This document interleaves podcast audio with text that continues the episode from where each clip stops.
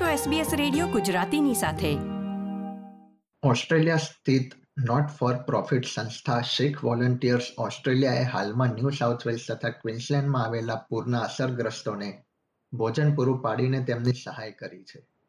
ભારે વરસાદ તથા પૂરનો સામનો કરી સંસ્થાના સ્વયંસેવકો મેલબર્નથી ન્યૂ સાઉથ વેલ્સના લિસ્મોર સુધી પહોંચ્યા હતા. મુશ્કેલ ઘડીમાં તેમણે કેવી રીતે સમુદાયને મદદ કરી તે વિશે અહેવાલમાં માહિતી મેળવીએ. આપણો સમાજ, આપણી વાતો SBS Gujarati.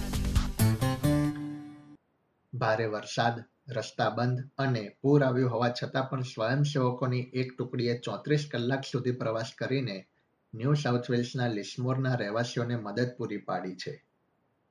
Not four profit સંસ્થા શીખ વોલેન્ટિયર્સ ઓસ્ટ્રેલિયાએ પૂરમાં સૌથી વધુ અસરગ્રસ્ત એવા લિસ્મોરના રહેવાસીઓને સેવા પૂરી પાડવાનું કાર્ય કર્યું છે.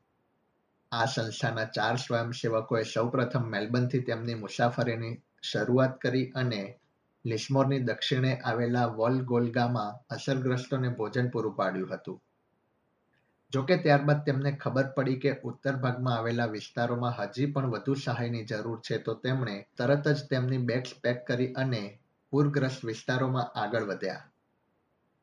સમગ્ર ન્યૂ સાઉથ વેલ્સમાં ભારે વરસાદ પડી રહ્યો હતો અને ઠેર ઠેર પાણી ભરાઈ ગયા હતા તથા કેટલાક મોટા રસ્તાઓ પણ બંધ કરવામાં આવ્યા હતા. રાજ્યનો મુખ્ય એવો પેસિફિક હાઈવે પણ બંધ હોવાથી તેમને લિસ્મોર પહોંચવામાં વધુ બે દિવસ જેટલો સમય લાગ્યો હતો. શીખ વોલેન્ટિયર્સ ઓસ્ટ્રેલિયાના કો ફાઉન્ડર તથા સેક્રેટરી જસવિંદર સિંઘે જણાવ્યું હતું કે આગળ ભારે વરસાદ પડી રહ્યો હતો તેથી અનિશ્ચિત પરિસ્થિતિ સર્જાઈ હતી. અને અમારા માટે કયો રસ્તો સૌથી વધુ યોગ્ય છે તેની ખબર ન હોવાથી અમે પાંચ કલાક સુધી રોડ પર રાહ જોઈ હતી. એસબીએસ ન્યૂઝ સાથે ટેલિફોનિક વાતચીત કરતા તેમણે ઉમેર્યું હતું કે ત્રીસ જેટલા લોકો ભોજન મેળવવા માટે લાઇનમાં ઊભા હતા. સંસ્થાએ પૂરના અસરગ્રસ્તોને સોયા કરી તથા ભાત પીરસ્યા હતા. શરૂઆતમાં સંસ્થા તરફથી ચાર સ્વયંસેવકોએ સેવા આપી હતી. પરંતુ જસવિંદરે જણાવ્યું હતું કે લિસ્મોરના રહેવાસીઓને મદદ કરવા માટે આગામી દિવસોમાં વધુ સ્વયંસેવકો જોડાશે. બીજી તરફ, હંગર રિલીફ સંસ્થા ફૂડ બેંક પણ ઉત્તર ન્યૂ સાઉથ વેલ્સ તથા દક્ષિણ પૂર્વીય ક્વિન્સલેન્ડમાં પૂરથી પ્રભાવિત વિસ્તારો માટે ખાદ્ય પદાર્થો વહેંચી રહી છે. ફૂડ બેંક ન્યૂ સાઉથ વેલ્સે જણાવ્યું હતું કે અસરગ્રસ્તોને શક્ય બને એટલી ઝડપથી મદદ પહોંચાડવા પર તેઓ હાલમાં કાર્ય કરી રહ્યા છે.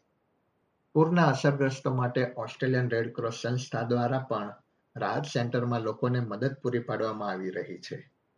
સંસ્થાએ આ ઉપરાંત પૂરમાં વિખૂટા પડેલા પરિવારજનો પોતાની નોંધણી કરાવી શકે તે માટે ઓનલાઈન પોર્ટલની પણ સેવા અમલમાં મૂકી છે.